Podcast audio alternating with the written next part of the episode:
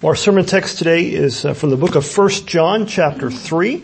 Probably not, as, as all these texts have been so far, probably not the first verse or passage you think about when you think about Christmas. We had a contest to, to guess where I would be preaching from on Christmas time. No one probably would have picked this. I might not have picked this. But uh, we're going to look mainly at one verse, verse 8, but for the sake of context, we're going to read the first 10 verses of the passage. So if you're able to do so, I'll invite you to stand for the reading of God's Word 1 John chapter 3 verses 1 through 10. Give ear to the reading of God's holy word. John writes, uh, see what kind of love the Father has given to us that we should be called children of God and, and so we are. The reason why the world does not know us is that it did not know Him. Beloved, we are God's children now and what we will be has not yet appeared, but we know that when He appears, we shall be like Him because we shall see Him as He is and everyone who thus hopes in him purifies himself as he is pure. Everyone who makes a practice of sinning also practices lawlessness. Sin is lawlessness. You know that he appeared in order to take away sins, and in him there is no sin. No one who abides in him keeps on sinning. No one who keeps on sinning has either seen him or known him. Little children, let no one deceive you. Whoever practices righteous, uh, whoever practices righteousness rather, is righteous as he is righteous. Whoever makes a practice of sinning is of the devil, for the devil has been sinning from the beginning. The reason the Son of God appeared was to destroy the works of the devil. No one born of God makes a practice of sinning, for God's seed abides in him and he cannot keep on sinning because he has been born of God. By this it is evident who are the children of God and who are the children of the devil. Whoever does not practice righteousness is not of God, nor is the one who does not love his brother. This ends the reading of God's word. You may be seated. Let's uh, let's pray and ask God to teach us His word this morning. Heavenly Father, we thank you once again for giving us your word. Thank you that you have revealed yourself in it in the way of salvation through faith in your Son, Jesus Christ. You have revealed in its pages for us, and not only that, uh, you have opened our eyes by the work of your Spirit that we might know Him by faith uh, and come to Him for for life and salvation. And we pray, as we know that uh, we cannot begin to understand your word as clear as it is uh, we cannot understand it rightly on our own, and so we ask once again that you would work in us by your Holy Spirit, that you might give us eyes to see and ears to hear great things from your word. For it's in Christ's name and for his glory that we pray. Amen. Well, we've been, as Rob alluded to, uh, if you haven't been here, we've been going through uh, the last couple Sundays, including this one, uh, some texts that are not your normal, uh, normal traditional Christmas texts. Uh, it would have been easy to do that, uh, to do that once again, and, and, we'll do that again in the future. But I thought it might be helpful to take a look at just a few passages over these these three Sundays prior to Christmas, to look at a few passages that don't tell us the what of Christmas about Christ's birth, the historical account of it, but that tell us the why. Why Jesus came, why he was incarnate, why God sent his only son. Uh, and so, as we often hear at this time of year, people talk about Jesus being the reason for the season. That's what I thought we would look at is the reason for the season, why, why God sent His Son in the first place, why He came into the world and was born of Mary that first Christmas morning. Uh, and so our passage this morning, we're going to look at mainly at verse 8. We'll look at the rest of the text as well, but verse 8 primarily. And it gives us the reason why Jesus wasn't, was, uh, born of Mary and incarnate. Uh, the word became flesh, as John 1.14 talks about. Uh, we're going to focus on verse 8 where it says, whoever makes a practice of sinning is of the devil, for the devil has been sinning from the beginning. And then he says, the reason the Son of God appeared, now the reason he was revealed, the reason he was, was made flesh, the reason the Son of God appeared was to do what? Was to destroy the works of the devil. That last sentence, the last part of that sentence is what we're going to look at for the most part this morning, Lord willing. Uh, last Sunday, if you were here, we looked at 1 John 1.15 where Paul says that Christ Jesus came into the world to do what?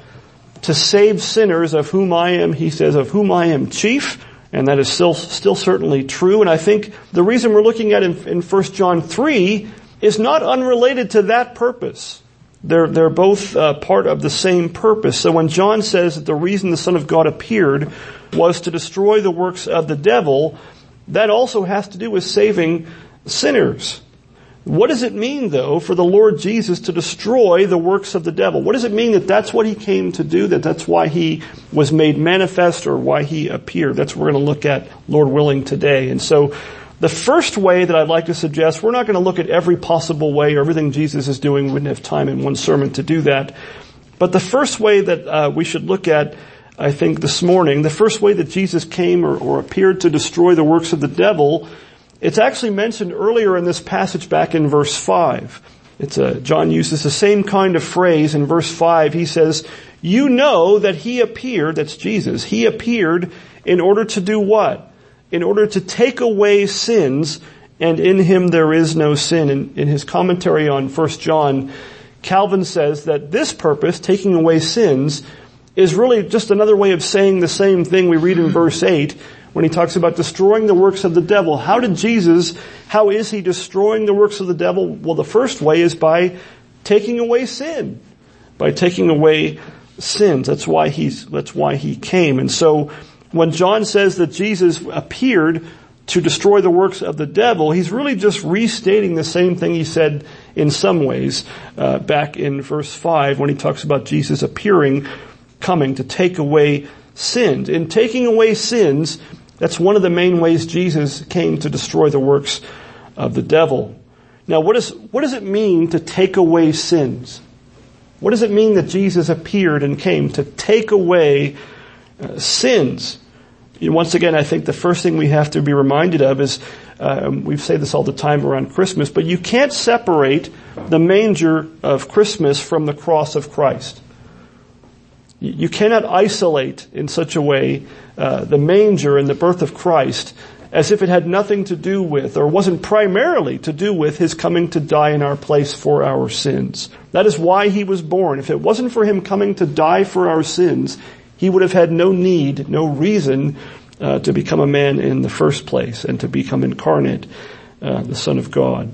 So the Son of God became incarnate, taking onto himself a true human nature for the, for the primary purpose of dying in the place of sinners.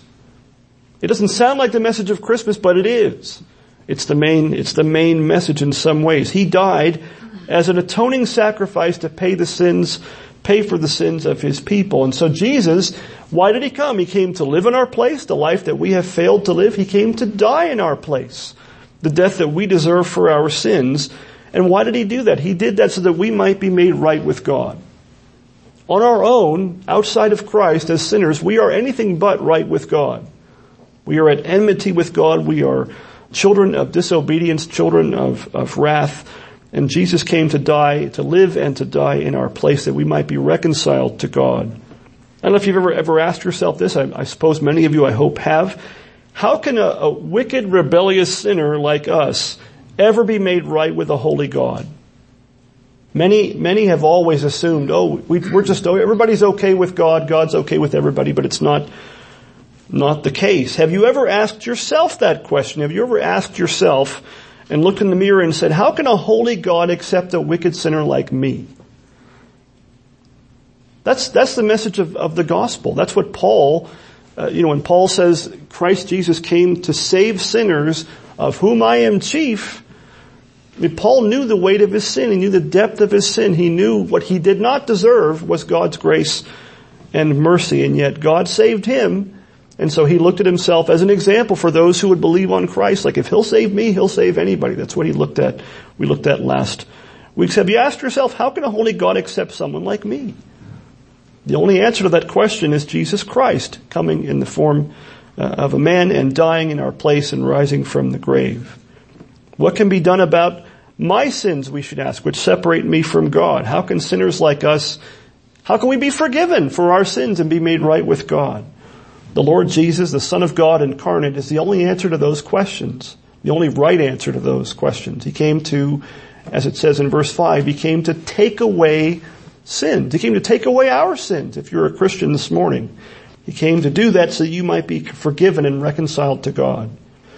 What is forgiveness? This is a This is like a dictionary lesson this morning. What does it mean to be forgiven? What is forgiveness? We often pray, as we even did this morning, that God might forgive us for our sins. Uh, the word forgive has the idea of sending something away. Sending something away or removing it. Psalm 103 verse 12, one of my favorite psalms, it says in, in verse 12, it describes God's forgiveness this way. It says, as far as the east is from the west, so far does he do what? Remove our transgression from us. It's like if you ever read uh, Pilgrim's Progress, his sin was pictured as a, as a, a load on his back. And he was on a journey and it made his journey very difficult. It was like a heavy load and it finally rolled off and it rolled into the tomb and was sealed at the tomb when he got to the foot of the cross. His pack fell off his back and rolled into that tomb. That was a picture of it being removed from him, his sins being removed by the cross of Christ and buried in that tomb never to come out again. Now this brings to my mind, maybe it does to yours as well, the Old Testament image from the book of Leviticus chapter 16 of the scapegoat. Of the scapegoat. There in that chapter we're told about two goats that were used as a sin offering on the Day of Atonement. The first goat, what, what happened to the first goat? The first goat was to be slaughtered as a sacrifice unto the Lord for the people's sin, but there was a second goat. And what was the second goat's role? The people's sins would be confessed over the head of the second goat, and someone would lead that goat off into the wilderness, never to come back. It's a picture of God removing, paying for the sins of the people through the, the, the atonement of the first goat, and the second one carried the people's sins away, having had their sins confessed over his head. It's a removal, a taking away of sin. Those two goats, in a sense, put together are a picture of Jesus as the Lamb of God who takes away the sins of the world. Same, same idea, John 1.29. So, on the cross, what did Jesus do? He took away our sin. He made atonement for our sins, and He also carried our sins away far from us. As far as the east is from the west. That means as far as you can possibly imagine. You know, when, when God forgive, God isn't like us. Thank God He's not like you and me. You know, we, we tend to be forgiving of people uh, not quite as east as, as far as east is from the west. We hold grudges. We, you know, keep something in our back pocket. God doesn't do that. He doesn't remove your sins a couple feet away or around the corner or behind his back only to bring him back out and, and place them back on you. We'd have no hope if he did that. He removes your sins in his son as far as the east is from the west. Isaiah 53 verse 6 puts it this way, all we like sheep have gone astray. We have turned everyone, in case we'd all think it, well, he doesn't mean me, everyone to his own way. And then what does it say? And the Lord has laid on him the iniquity of us all. He imputed your sin and mine to Christ and punished it in him on the cross. He laid all of our iniquities on him. That is how he saved. That is the only reason that you and I can be forgiven because Jesus actually took the wrath of God in our place on the cross for our sins. And so I ask this morning, have your sins been taken away by the Lord Jesus Christ? Are you trusting in Jesus Christ alone for your salvation from your sins? Or are you trusting in your own supposed goodness? Do you tell yourself, well, I'm a pretty good person. You know, some people like to use Hitler as the only person that, he's the, he's the. I'm not like Hitler. I'm not like those bad people out there. No, it, we're just as bad. God doesn't accept any of us, the Bible says, on our own. The Bible says, by the works of the law, no flesh shall be justified in God's sight. None of us are good. We're not basically good. There's none righteous, no not one, the Bible says. The only one who is righteous is the Lord Jesus Christ, and it's His perfect righteousness that we need in order to be made right with God. Well, that brings us to the second, the second way I'd like to look at uh, how how Jesus is destroying the works of the devil uh, by his uh, coming and by his death and resurrection, and that's by sanctifying his people. He removes, takes away our sins from us. He forgives our sins. He also destroys the work of the devil by sanctifying his people. Look at verses 8 through 10. John writes, Whoever makes a practice of sinning is of the devil for the devil has been sinning from the beginning. The reason the Son of God appeared was to destroy the works of the devil. And then he says, no one born of God makes a practice of sinning, for God's seed abides in him, and he cannot keep sinning because he has been born of God. By this it is evident who are the children of God and who are the children of the devil. Whoever does not practice righteousness is not of God, nor is the one who does not love his brother. So the devil, he says, has been sinning from the very beginning. And so when Jesus came, one of the things he came to do, you could say, was to undo all that. To undo the damage that the devil has done from the beginning when he tempted Adam and Eve and they ate of the forbidden fruit and sin and misery has become uh, rampant throughout the world ever since. All of the sin and misery in this world, all of the disease, all the death, all the war, all the things like that that you can imagine, all of that came as a result of sin and all of that is the devil's work. And so Jesus, one of the ways he's coming to undo all that, to destroy all that, is by freeing his people from the power of sin to rule over us. The old classic hymn, we didn't sing it this morning, but we sing it often. Uh, the Solid Rock by Augustus Toplady puts it this way. Rock of ages cleft for me, let me hide myself in thee.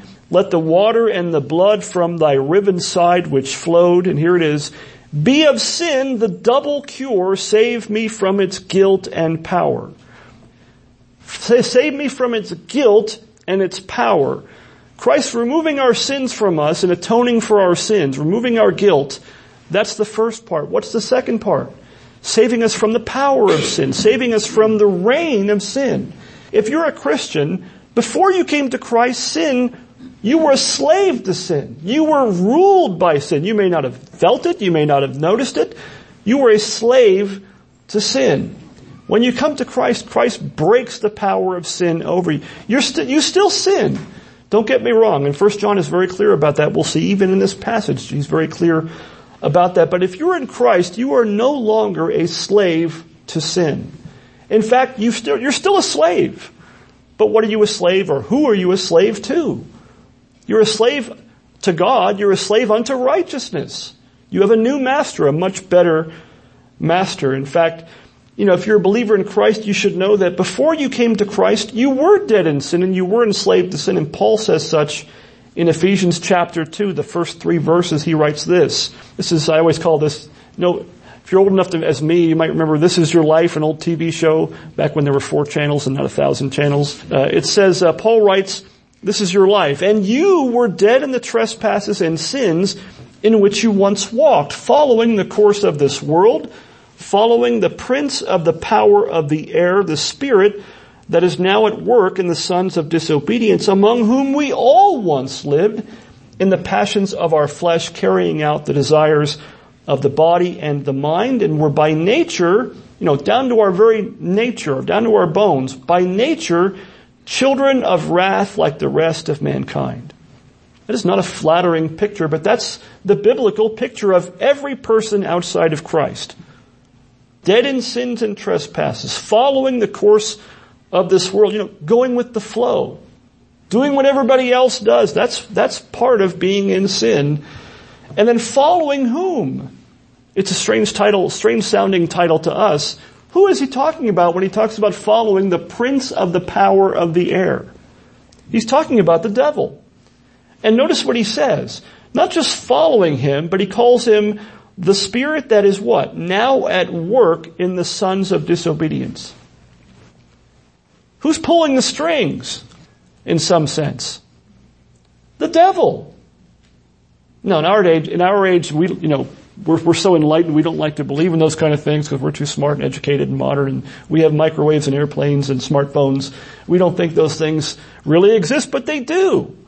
There is a real devil and Jesus came to destroy his works. And one of the ways he does that is to free us from his power and his reign. Outside of Christ, all mankind is dead in sin. Outside of Christ, all people are following the prince of the power of the air in other words, as John says in verse 8, they are still of the what? Of the devil outside of Christ. But if you are in Christ by faith, you have been, John says it twice in verse 9, you have been born of whom? Born of God. He says it twice there. Born of God. And if you're born of God, you're no longer of the devil. You are no longer a child of wrath. You are no longer a son of disobedience. Because Christ has broken the power of sin and, and wrath over you. That is why John says in verse 9, no one what? No one born of God makes a practice of sinning, for God's seed abides in him, and he cannot keep on sinning because he has been born of God. John's not saying you won't sin. John isn't teaching perfectionism. He's not saying that you've arrived and you'll never sin again in this life. He's saying it won't be the pattern of your life. Rebellion and slavery to sin is no longer true of you if you are a Christian this morning. You're no longer enslaved to sin if you're in Christ. You're no longer under the dominion of the devil. You know, in this, in this life, and it's something that bears repeating often, and so I repeat it often. In this life, if, if you're a Christian, you will struggle with sin. If I were to say, how many of you struggle with sin? Every hand should go up. Because if you're a Christian, that's you. You struggle with sin. You are living in Romans 7. And you're also living in Romans 8 and, and what come, what is to come in Romans 8, but you're living in Romans 7. You still struggle with sin. Only Christians struggle with sin. Unbelievers are enslaved to it. You are not enslaved to it if you are a Christian. If you're a Christian, you struggle with sin, but sin is no longer your master and you will not uh, be ruled and it will not be the rule and pattern of your life to be in rebellion against God. I must say that there are many who profess faith in Christ who, who do not appear to possess Christ by faith. That's why John says in verse 7, it's, I mean, John's writing First John, I know Rob has, has read a lot of First John before he prays every first Sunday, and uh, First John is written, just like Revelation, written also by John, is written to encourage Christians. It's written that, what does he say in 1 John 5.13? I write these things to you who believe in the name of, Son, of the Son of God, that you may what? know you have eternal life. He wants you to know. God wants you to know. John's not writing First John to, to make us all, oh no, he's talking about me. Uh, maybe I'm not really a Christian after all. That's not what he's saying. But he does say in verse 7, because some don't really believe, he says, little children, let no one deceive you. Whoever practices righteousness is righteous as he is righteous. In other words, if you, if you're professing Christ but living like the devil, he has a warning for you. You still don't know Christ yet. You haven't been born of Him. If you're born of Him, what does He say? Whoever practices righteousness, whoever's life is marked not by rebellion, but by obedience to God's commands, is righteous and knows Christ truly. So John's not trying to discourage sincere believers who feel the weight and the struggle of their sins. It's not the point in this passage at all, far from it. All he's trying to do in verse 7 is to awaken uh, and to, to uh, warn those who would, who would try to keep their sins, try to keep on living in sin and try to profess faith in Christ while living like a child of the devil. And so he's not teaching perfectionism. In fact, uh, Christ is sanctifying us in this life by his grace and power, but in this life, as far as you may go, as, as high as you may attain by God's grace in, in your sanctification, none of us in this room, no, no believer will reach sinless perfection and perfect holiness until Christ returns. Look what he says in verse 2, back in verse 2. He says, Beloved, we are God's children now. You're not waiting for to attain that status. If you're in Christ, you're, you're a child of God now. We are God's children now, and what we will be has what? Not yet appeared. None of us, you can, you can look around or you can look in the mirror, none of us have reached glory yet. What we, what we will be has not yet appeared, but we know that when he appears, when Christ returns, when he appears, we shall what? Be like him because we shall see him as he is. Now John uses that word appear all through this chapter.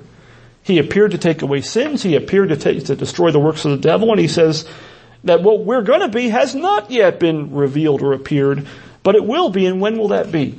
When will you finally, by God's grace, reach sinless perfection? which should be our hope and our goal when Christ returns. When we see Him, we'll be like Him because we'll see Him as He is. John tells us that we'll be like Him, but not yet. Not till He appears again in glory at His return. And so, you know, that future glorification that we should look forward to and that we do look forward to in Christ, it, it shouldn't make you sit back and say, well, you know, one day it'll happen and I'll wait for that to happen. It should, it should motivate us. It should motivate us not to apathy and to sin, but to seek to conform our lives more and more to what we're going to be one day. You know, many of the commands in scripture, the imperatives that, that, that God gives us in His Word, you know, you know, other than, you know, repent and believe in Christ, most of the commands given to Christians as believers in, in the New Testament epistles You could summarize them as be what you are and aim at being what you're going to be one day when Christ returns. That's the goal in life. That's why he adds in verse 3 there, everyone who thus hopes in him, hopes what? Hopes for Christ's returning glory and hopes to be like him when we see him like he is. Everyone who thus hopes in him does what? Purifies himself as he is pure. We look forward to Christ's return and our glory in him. And so what that means is you're, you won't be content to wait for it. If you really have the hope of heaven and look forward to the hope of heaven and, and finally being rid of the very presence of sin even in your life, Paul says, you know, aim at it now.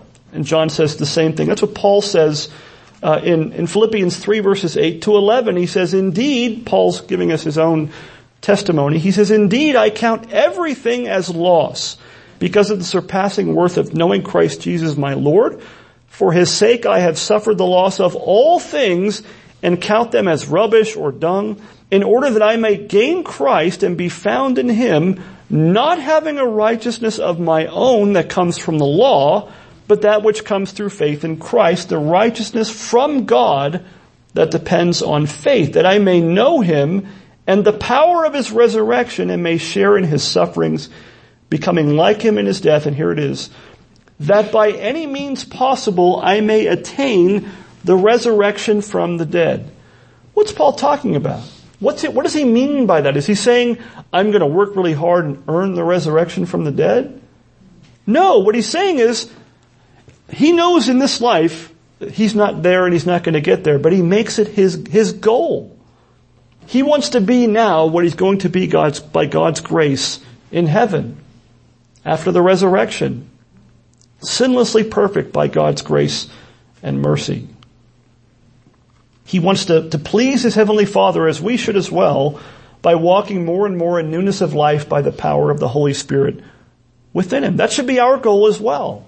Not to earn anything. He says right in that text in Philippians, not having a righteousness of my own. He's, this isn't self-righteousness at all. It's, it's, it's aiming, it's pursuing the grace of God in sanctification by God's will, that more and more we might conform our lives to His will. So Jesus destroys the works of the devil by saving and transforming His people by His grace and power.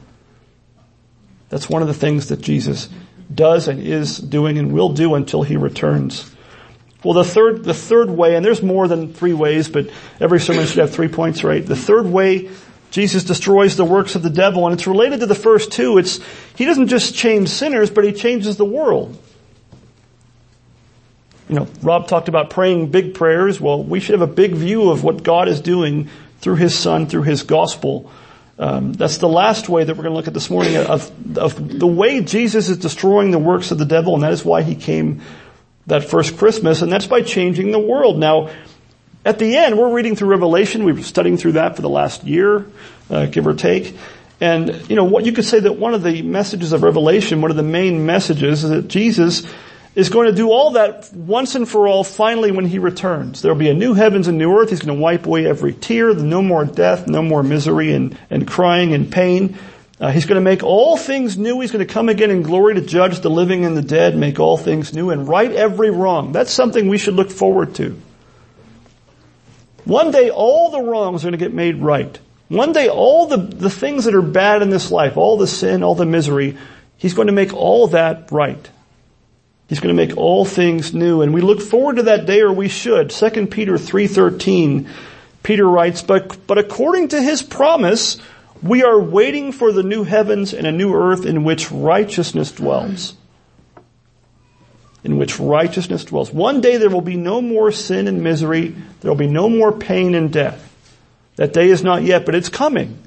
Because Jesus is the, is the King of kings and Lord of lords and He will make it so. He's making all the nations a footstool for His feet of the increase of His government and His peace shall be what? No end.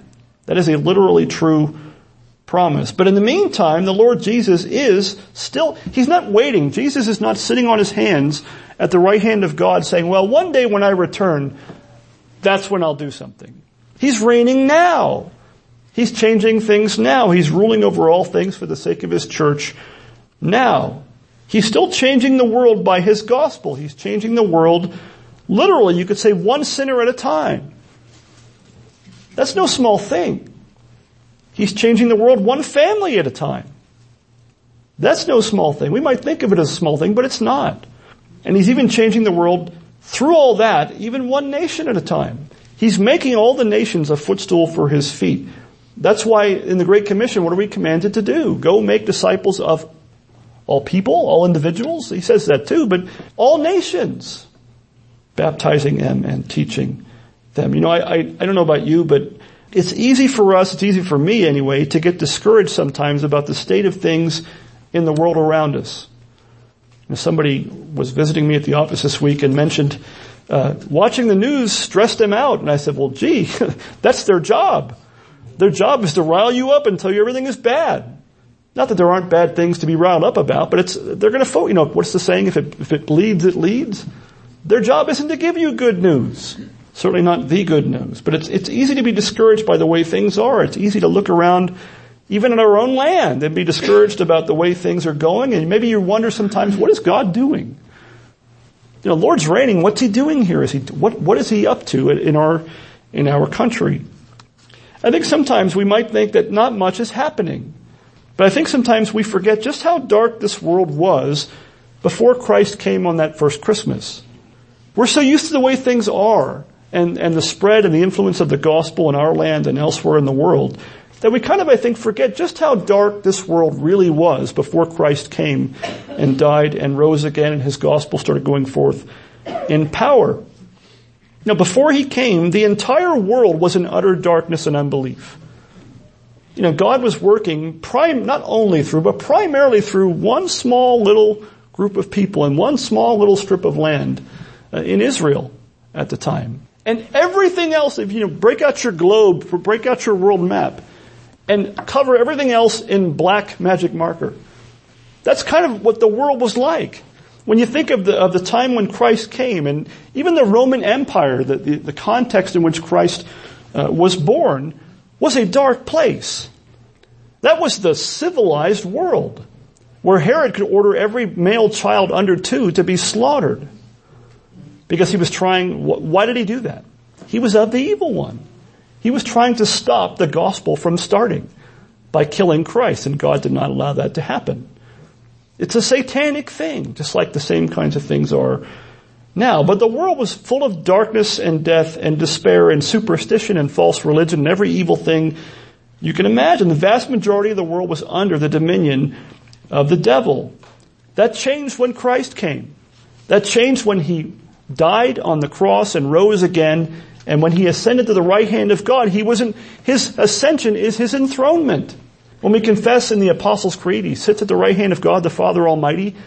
It's, being seated there is not an indication of inactivity. It's an indication that he's reigning.